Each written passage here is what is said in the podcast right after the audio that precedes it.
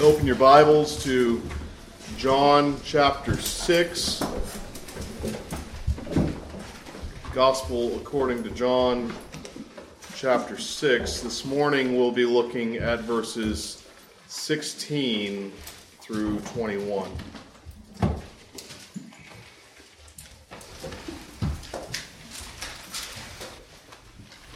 John chapter 6, beginning in verse 16. Give ear now to God's holy, inerrant, and life giving word.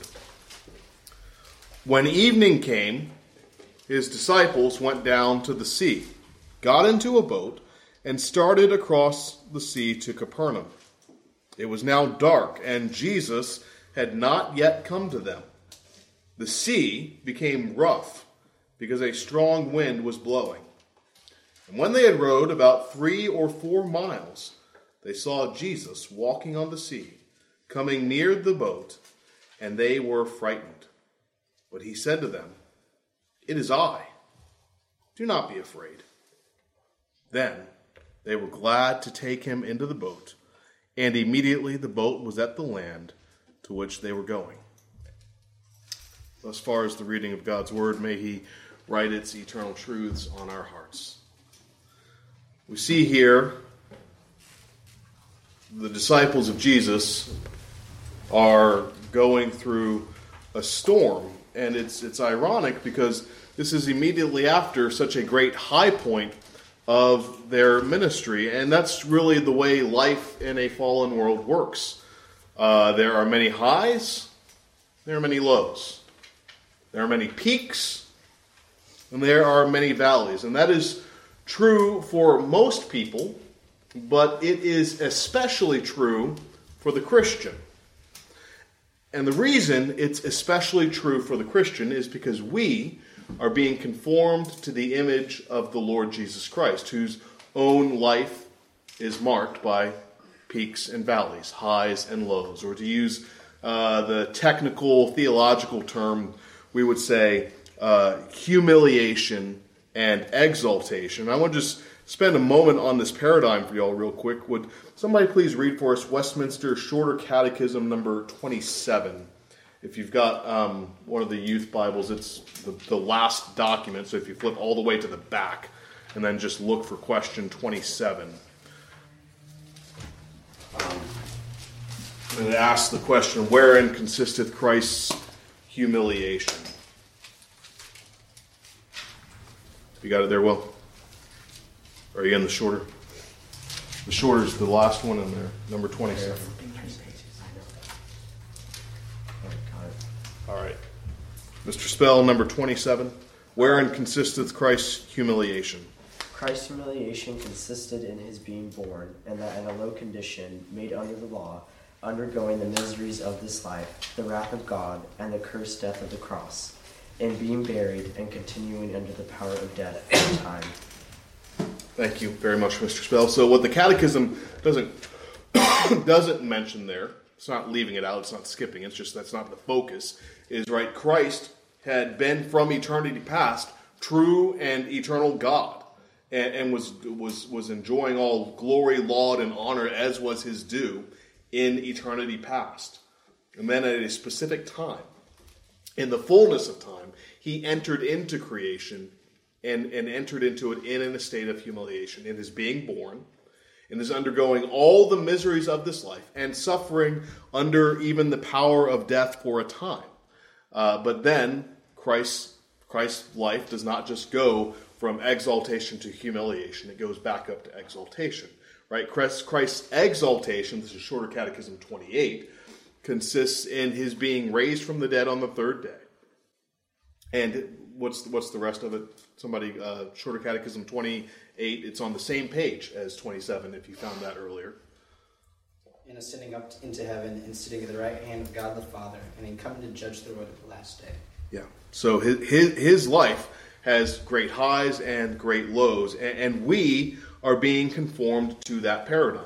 And this isn't just something that the shorter catechism teaches us, it's something that summarizes what the Bible would teach us. Paul writes of this in the letter to the Philippians. In Philippians chapter 2, beginning in verse 5, Paul writes, Have this mind among yourselves, which is yours in Christ Jesus, who, though he was in the form of God, did not count equality with God a thing to be grasped, but he emptied himself. So he was in the form of God at a, at a, at a peak, as it were, emptied himself, goes into a valley. By taking the form of a servant, being born in the likeness of men, and being found in human form, he humbled himself by becoming obedient at the point of death, even the death of the cross. And then it, it picks back up now, back now up to, uh, to a, a high, a, a peak. Therefore, God has highly exalted him and bestowed on him the name that is above every name, so that at the name of Jesus every knee should bow in heaven and on earth and under the earth, and every tongue confess that Jesus Christ is Lord to the glory of God the Father. And so we see these are highs and lows, peaks and valleys, good times and bad times that are for the Son of God to endure and that for those of us that are in Christ and being conformed to his image, therefore, it is right that we expect likewise to go through highs and lows, living the Christian life. But there will never be a season, while there will be seasons of highs and lows, goods and bads, there will never be a season where Jesus is not with you, and there will never be a season where he is not enough for you and there will never be a season that God is not working in that season to make you more like your Savior. And this paradigm is very helpful for understanding the whole of the Christian life, but it's also particularly helpful for understanding what's going on at this point in John's Gospel. Uh, we've seen uh, up to this point Jesus' ministry. We saw the calling of the first disciples in chapter 1, and then we saw his first sign, the turning of water into wine and the cleansing of the temple in chapter 2. And we see that even Jewish leaders who are publicly his enemies, like Nicodemus, one of the Pharisees, would come to him by night to ask questions and to gain knowledge from him in chapter 3. Uh, and then in chapter 4, we see his ministry is spreading to other lands, like that of the Samaritans. And in chapter 5, we have the healing of the man by the pool. Then we have his first confrontation with the Jewish leaders, also in chapter 5. Why was there a confrontation with them over the healing of this man? Does anybody remember? There are two reasons. Mr. Johnson? On Sunday? Or, sorry, was, Saturday. Yeah, it's on the, it was on the Sabbath, yep. And then the other one is because this, this teaching of his was making himself equal with God. And, and I, I bring all of that to, to point out that his, his ministry has been going up up, up, up. You know, even even the even the big public pushback is thwarted. Uh, and, and, then the, the high point to this point is what you all looked at with uh, Dr. VanDoodewaard just uh, two weeks ago. Does anybody remember what that was?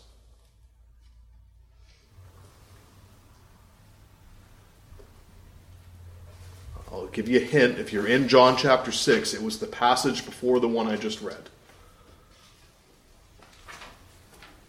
Yes, Miss Mobley. The feeding of the 5,000. The feeding of the 5,000. And so there's this, there's this great high point of his ministry where his, his, his, his, his uh, followers are growing and growing and they're being nourished and satisfied. And yet, at the end of John chapter 6, this, this whole episode, because really the feeding the 5,000 is, is essentially, compared to where our passage is, it's yesterday. And then he's going we have our passage, which is the overnight between the two, and then we have this great teaching section he gives us in John chapter 6. So this is a span of 24 hours. It starts with 5,000 people, and it ends this way John chapter 6, verse uh, 66. After this, many of his disciples turned back and no longer walked with him.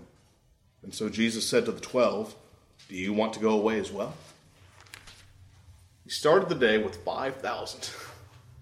and he ended with probably a little bit more than 12, but not much.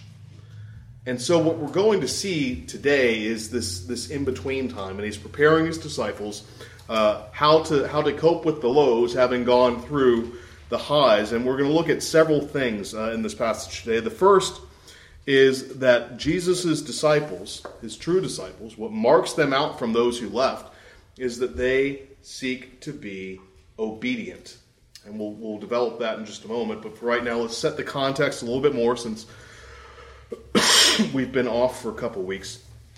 And the passage ended last time um, with with the crowds perceiving uh, that he should be king, and they're making they're making messianic connections. They're making connections to passages like Psalm 72 that speaks that there would be abundance of grain on the tops of the mountains, and that it, uh, and that it would be the fruit would be like Lebanon, and the people would blossom when the coming king that God had foretold would come. And they're saying, well, there's there's food everywhere. Everyone's blossoming, everyone's prospering. This must be him. And so they go to take him by force and make him king.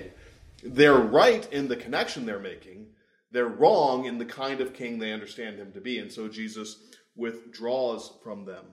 And we read in Mark's gospel that tells a parallel account of the same event that as Jesus withdraws from the crowds, he tells his disciples to go down to the boat and head to the next town. That's John 6 45.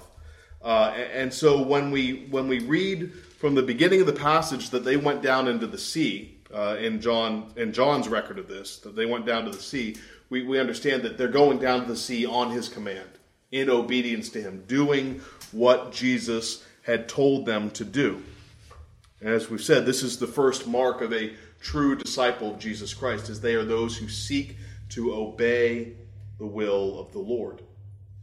This is why we examine one of the Ten Commandments every Lord's Day in the corporate worship service, so that you would understand what it is that the, the Word of God requires of you, what it is that God's law requires of you. It's, it's, it's yes, it's so that we would know that we're guilty and that we need to confess our sins and turn to Him for grace. That's true. That's a valid use of the law, but it's also so that we would pursue to, to live up to that standard, that we would endeavor to do so. This is why uh, this summer I, am leaning very heavily to doing uh, a series on the Ten Commandments again. We did it two years ago. I think it's good to do once or twice with you guys, walking through the larger catechism and understanding what the command of the Lord is so that we might better seek to obey it. They are in this boat in obedience to the Lord. That's the point for right now. They're there in obedience. And what do they wind up in because of their obedience? A great storm, a great trial. It's true that, as a general rule, life will go better for you if you live it according to the way God commands. That's true as a general rule. But it is also true that we are not promised perfect, easy, smooth sailing. Um, verse 18 tells us the sea became rough because a strong wind was blowing. Now, we don't want to just brush past that because what was the profession of these men who were on the sea? What did they do for a living? How'd they make their money, Jack? They were uh, sailors. They were sailors. They were fishermen. This is what they did. Okay? So when, when the sea is rough for them, it's rough right? It, it, it, it's rough for them. It's not like you know you and I that, or I should say me. Some of you know very well your way around a boat. Um, I'm thinking of one in particular. Uh, yeah, everyone look at Cole. but nonetheless, uh, it's not. It, it's rough for these who do this uh, as a profession. It's rough by professional standards. It's a tough storm, and they're in it because they obeyed Jesus. And it seems then that this roughness, in this roughness, Jesus is nowhere to be found. That's the, the impression you might get from this passage. In fact, one commentator refers to Jesus in this passage as the great absent one, for now the disciples are on their own. And there are times, even in the life of a Christian, that despite what we know in our minds, our hearts will feel like the Lord is not with us. You, you, you will know better in your mind, but your, your heart will still feel that way. And, and I want to say that that's not unusual. It's not necessarily correct, right? We want to have our minds transformed and, and, renewed, and we want to have that govern the way that we feel, but it is not unusual. There, there's often, I, I know a man who, who, who's told me that ever since he was converted, he has never once doubted the Lord's goodness and presence with him. And, and praise God for that. And that's wonderful. And I want that for all of you. But I want you to know that that's not the standard by which we are to judge ourselves. Um, oftentimes, Christians will, will say, well, if I'm doubting, that means I'm not believing. And yes, we want to overcome the doubt, but we don't want to say that that makes me no longer a Christian. It is, it is normal to feel that way. And we learn in Mark's gospel, though, that, that despite their perception, despite the way it may have felt for them, that that was not, in fact, the case. Jesus had not abandoned them. Would somebody please flip back to Mark chapter 6 and read for us verses 46 and 48? Mark 6, 46 and 48.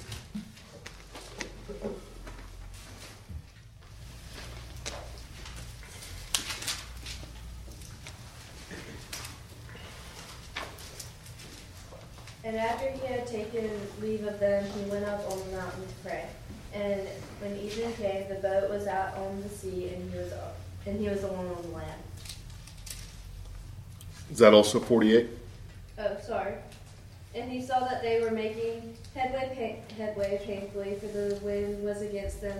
And about the fourth watch of the night, he came to them, walking on the sea. He meant to pass by them. Thank you very much, Reese. So we see there's, there's two things that the disciples in the boat, in the trial, don't see, and that we likewise in our trials often don't see, but nonetheless are true. As Reese just read in Mark 6, we learn that Jesus was watching them. He saw them in their struggle. And what else did Reese read that he was doing? He was praying for them. He's watching over them, and he is praying for them. And this is what he does for all of us. He watches us and he prays for us. And there's often an experience of great comfort that a Christian has when someone that they look up to, someone that they trust, someone that they respect, uh, uh sees their struggle and, lets lets you know that they're praying for you. Um, that that often means a lot. I remember one time, it may have been about a year ago or so now. Uh, I was scheduled to preach the evening service, and I uh, walked into the sanctuary with my manuscript, and I thought it was wretched, and uh, it was just not enough, and it wasn't good. And it was very unusual. Uh, Dr. Phillips walked past me. That's not unusual. He goes and sits down, he's there to worship. But he stopped, and he asked if he could pray with me. And he did pray, and he prayed that, that the Lord would bless my ministry that night and that He would bless the sermon, that the people would be edified. And, and instantly, kind of my anxiety went away. He didn't slip in the prayer, and by the way, Jeff, the proper outline for the passage is ABC, right? He didn't, he didn't give some kind of hermeneutical hint to what I was supposed to do. No, he prayed that the Lord would be with me and that he would bless me. And I went into the pulpit, having not changed my manuscript a bit, and it went well. And it's because of the, the comfort and the confidence that I got from knowing that someone that I respected, someone that I looked up to, was praying for me. And I'm sure you all have that same kind of experience in your background with your parents, with, with me, with other Sunday school teachers. When, when, when spiritual mentors and leaders pray for you, it, it is a source of great encouragement. And so I want to say this morning to you all is how much more encouragement ought it to be to know that in your trials, in your hardships, the Lord Jesus Himself is watching and He is praying.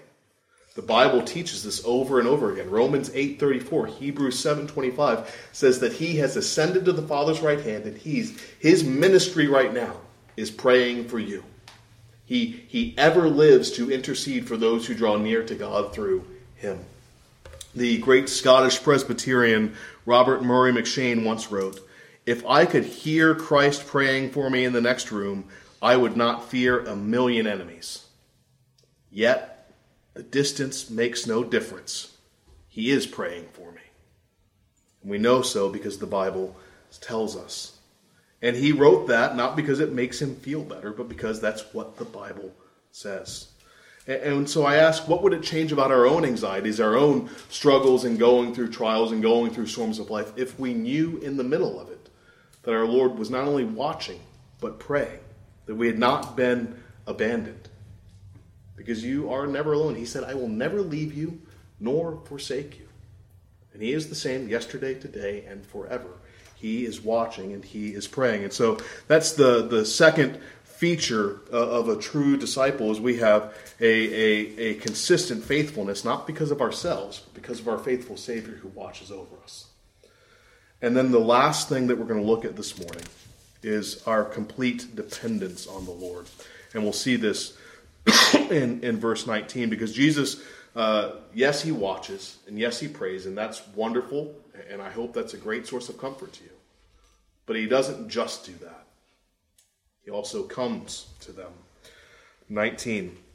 And when they had rowed about three or four miles, notice again, that's the consistent faithfulness, the consistent endeavoring. Three or four miles uh, is, you know, we, we, we, drive everywhere now, so that goes by very quickly. Not, not so. Uh, they, there's consistent labor and effort put forth on their part because they're sustained by his prayers. But after they had done this for three or four miles, they saw Jesus walking on the sea and coming near the boat. And the Lord comes to his disciples at the right time. And what he speaks to them is so instructive. Uh, and, and, frankly, I, I, don't, I don't love um, the way pretty much every English Bible renders this. I understand why they do, because it reads a lot better than what it actually says. But uh, it says, It is I right? Do not be afraid. Fair enough. Um, the Greek is ego eimi. Ego is a first person singular pronoun, right? So I. Very good. eimi is a first person singular of the verb to be. What would you render that as? I am. I am. That's what he said. He gets into the boat and he says, I am. Do not be afraid. I am. I am. That is the name that the Lord Himself gives to Moses in the burning bush. I am. You tell them that I am sent me to you. Because when Jesus comes to His disciples, He is coming as the one who has eternally been he is coming to the one who has he is coming to them as the one who has made all things and controls and governs all things. So the very storm that they were afraid of is in his hands. He comes to them saying, "I am." Again, Ridderbos explains by saying this, Jesus also describes his coming and appearance as a divine epiphany. And this occurs in a context, and that is where the emphasis lies in this self revelation. Another commentator adds just as the darkest sky best displays the glory of the stars, Jesus chooses the sorest trials to unveil his divine majesty to our eyes. The point is then that when we remember that Christ is with us, we can endure whatever trial it is that we're going through because we know that in him we have all that we need. He is I am. He is the one who is all sufficient. And the disciples then gladly receive him into the boat, and immediately the boat is at the land to which they were going. And the point is this there's several points, several things to consider and reflect on from that. One is um, the storm and the difficulty of the night actually made the disciples realize the truth. What do I mean by that? I mean, is it not the case that when we get anxious, the reason we're anxious is because we feel like things are out of our control? I feel like I can't control this. I can't manage this. I don't know what I'm going to do about this. The truth is, that five minutes before you were anxious, you weren't in control of that either. You couldn't sustain or manage that either. So, so the, the trial, the storm, actually reveals the truth of the situation that they had been veiled to before. The, the illusion is that you were ever in control. But the comfort in our anxiety is not that God gives you control over the situation, it's that the God who is in control of the situation comes to you. He comes to you and he is with you. And, and sometimes that means that, that in that moment of comfort, uh, uh, the, the, the trial evaporates. That, that does happen. That has happened. But sometimes it means that we can have comfort and peace in the trial because he is with us. Um, you know, my kids um, hate thunderstorms scares them to death. My, my son especially doesn't like fireworks, which uh, makes every Fourth of July party at Jack's house very um, interesting. But he gets through it. Why? Not because the fireworks stop. And amen, I love the fireworks. But because he's able to snuggle up with me and I hold him closely and he gets through it. Why? Because he's with the one that he trusts to protect him. In the same way, Jesus comes to us in the trial and protects us and gives us that comfort that we need. And then the last thing to note here is in verse 21 then they were then they were glad to take him into the boat and immediately the boat was at the land to which they were going whatever the the the duration of the trial that, that you're in may be the anxiety that we often feel about it is it's going to wreck my plan. It's going to change where I thought things were going to end up. It's going to change what I intended for myself. Well, when the Lord comes to us in the trial, He gets us to where He had told us to go, where He intends for us to be, and you will not be thwarted from His good and perfect and right plan. And whatever that may be for you is what it will be. But, but, but the point is that it will be as it shall be. Immediately, the boat was at the land to which they were going. Let's pray. God in heaven, we give thanks to you for the Lord Jesus. We thank you for how he watches over us in our hardships. We thank you that he prays for us and intercedes with us, intercedes for us with you. And we thank you, Lord, that he comes to us and he ministers to us in our time of need. And I pray for these my young friends, some of whom are undoubtedly going through trials and storms and, and things like we read of in our passage today. And I pray, Lord, that they would draw comfort from the fact that their Savior has not left them, has not abandoned them, but that He watches, that He prays, that He comes to us. And He comes to us not just as a man, not just as a good teacher, not just as a, good guide to life, but He comes to us as the one who is the great I am who, who is the, the word of your power by which all things were made, and therefore he sustains and controls all things. And so when he says, I am with you, we know that we are with the one who can protect us and watch over us. And Lord, we pray, I, I pray for my young friends that they would know that comfort this day and all the days of their life. In Christ's name, amen.